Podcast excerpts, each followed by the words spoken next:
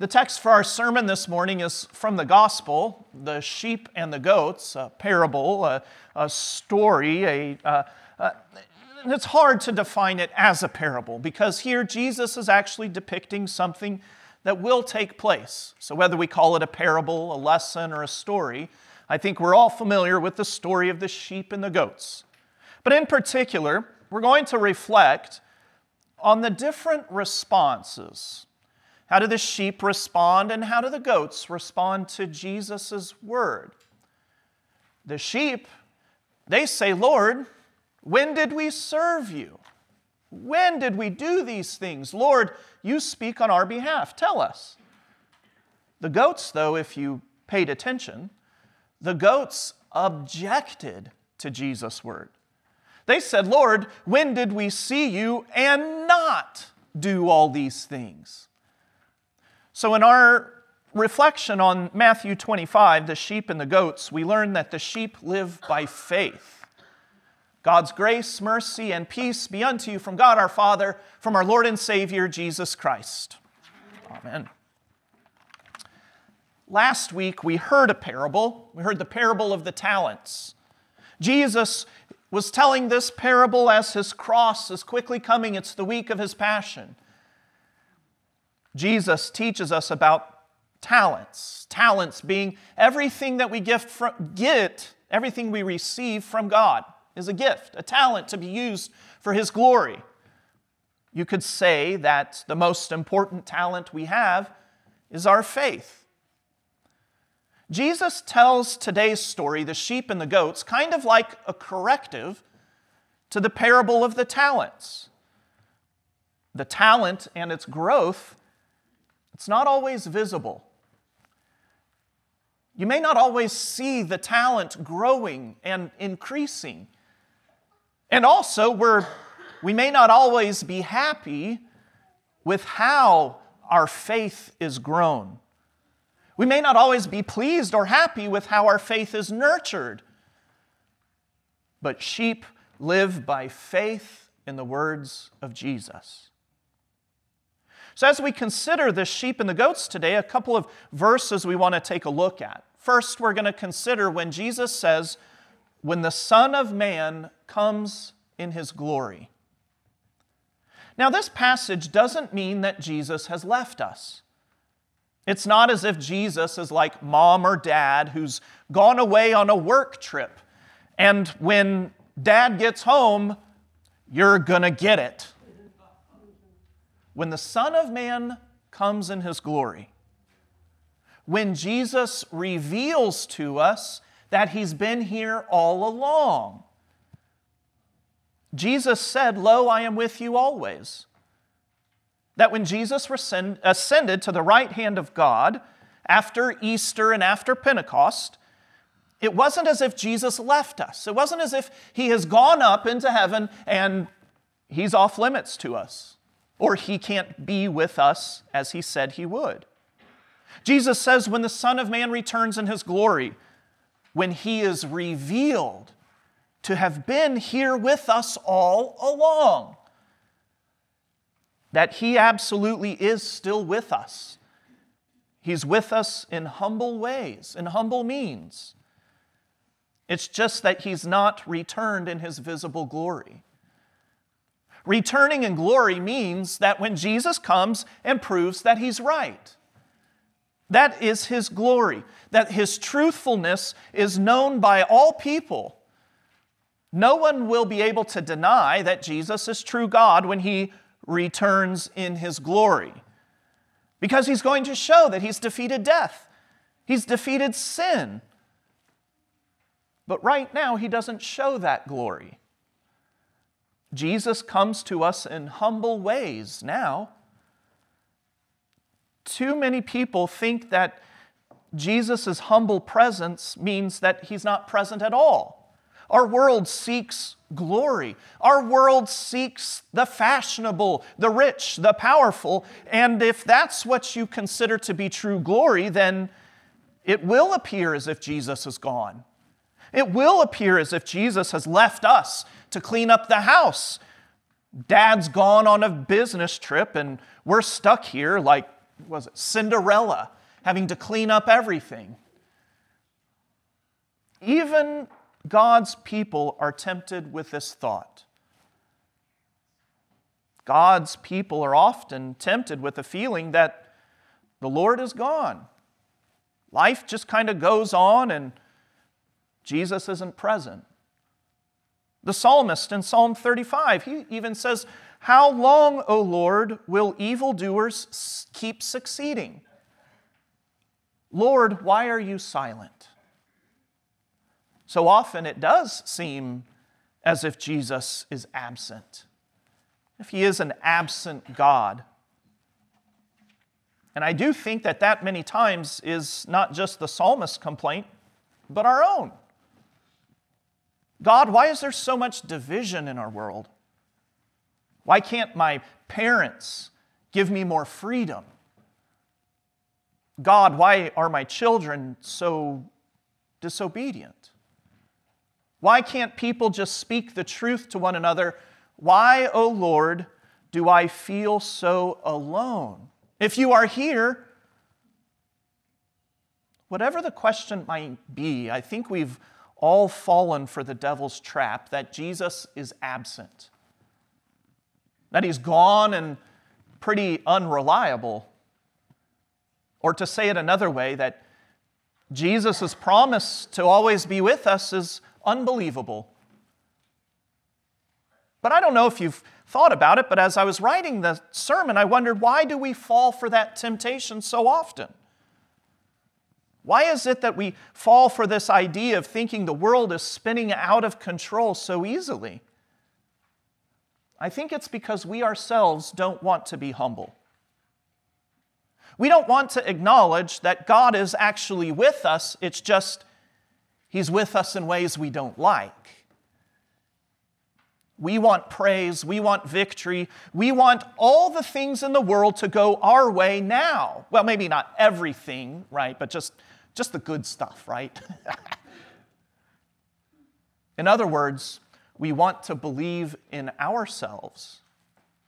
We want to believe our will to be true and right.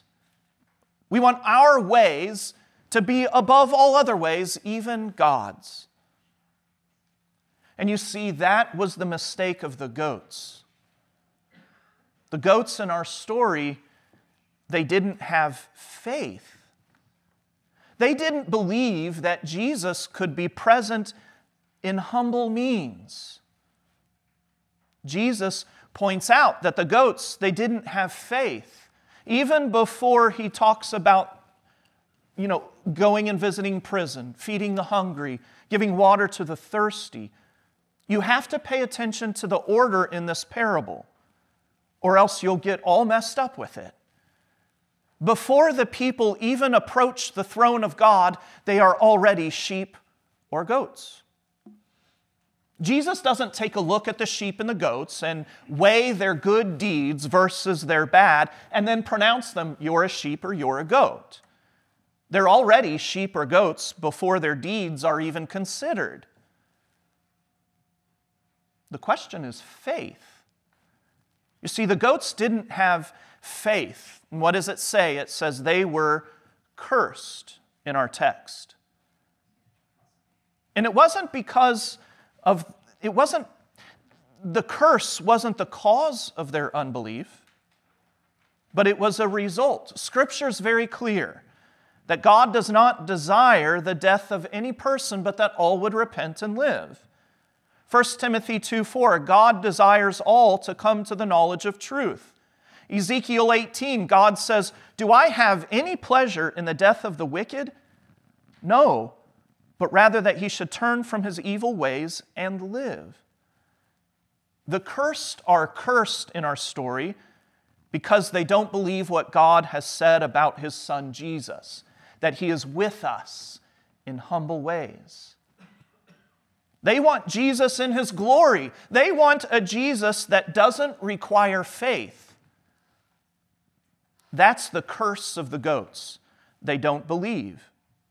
Hebrews 11:6 says it's without faith it is impossible to please God. So the goats don't believe, they don't trust in God alone. and so their deeds are held against them. And consider this even in this judgment scene, the goats still do not believe when speaking directly with Christ.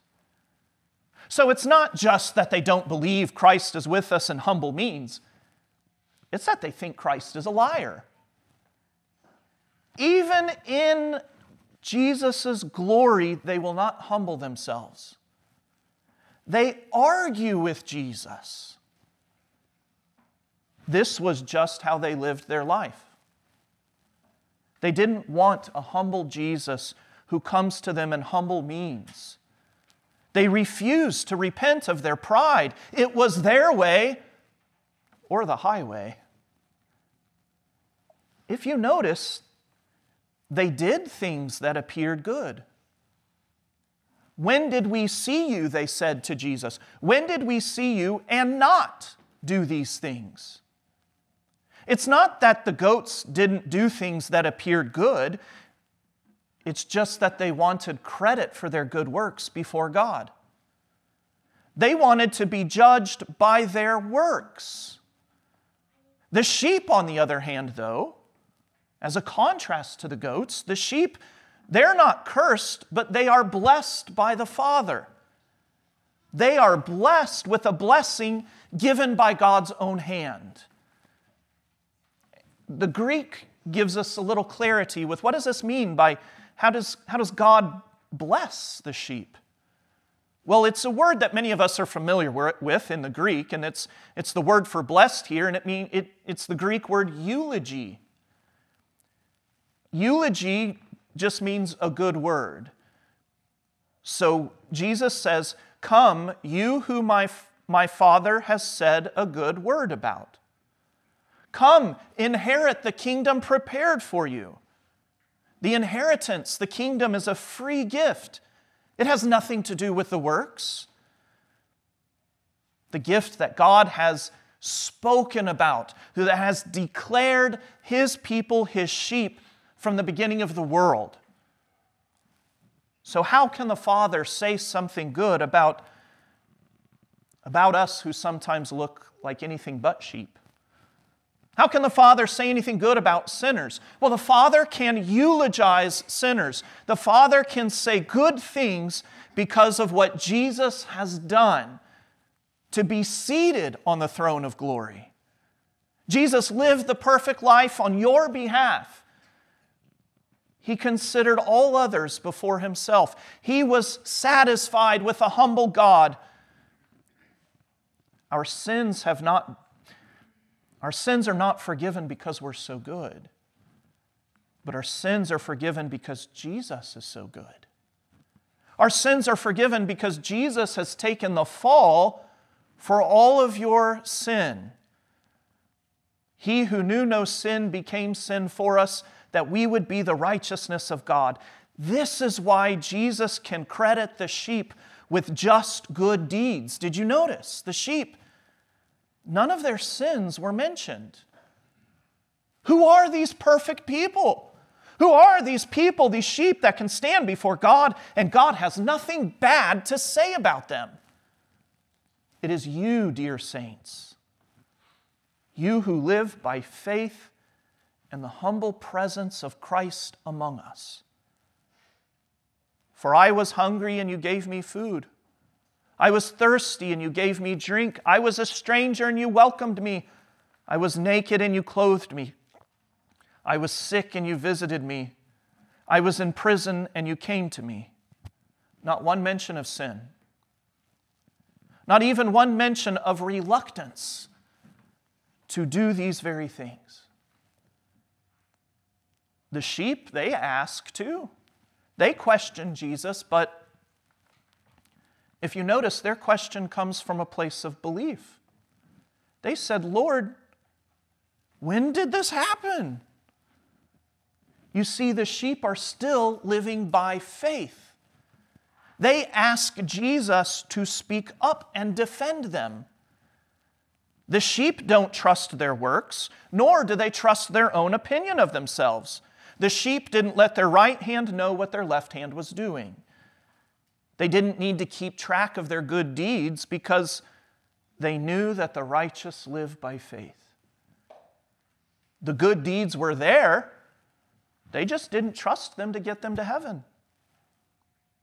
So Christ does not come to us in glory, but in humble means.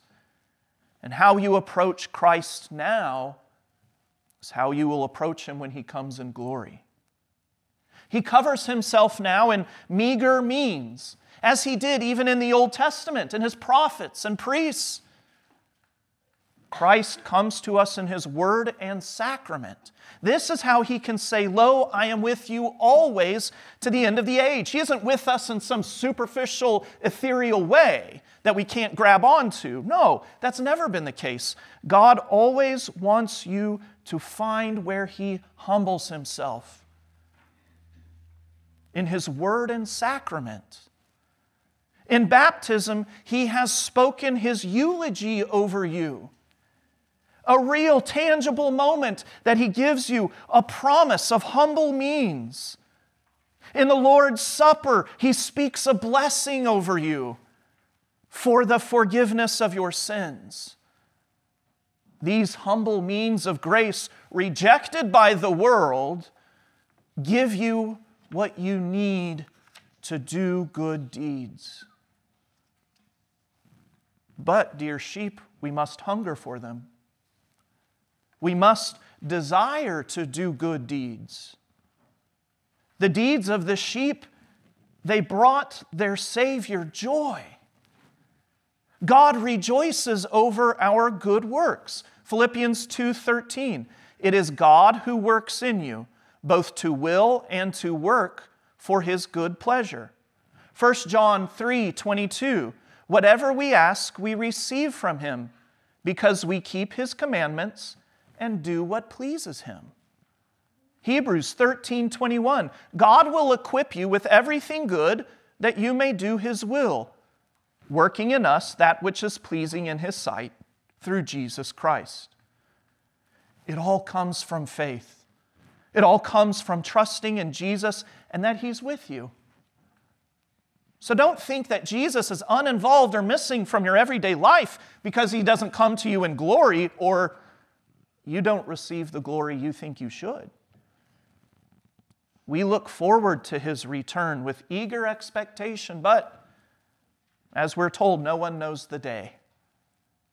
But Jesus said, Watch yourselves, lest your hearts be weighed down with dissipation and drunkenness and the cares of this life, that that day come upon you suddenly like a trap.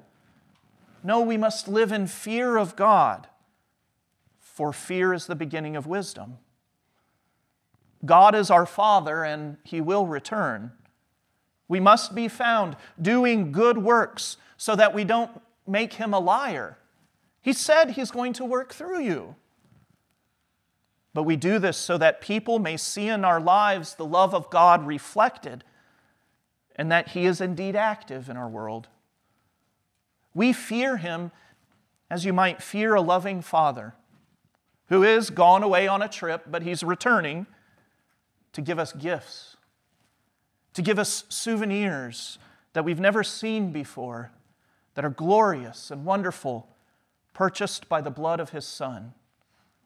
Then, when he returns, not only does Christ return in glory, but we will too. May the peace of God, which surpasses all understanding, guard your hearts and minds in Christ Jesus our Lord.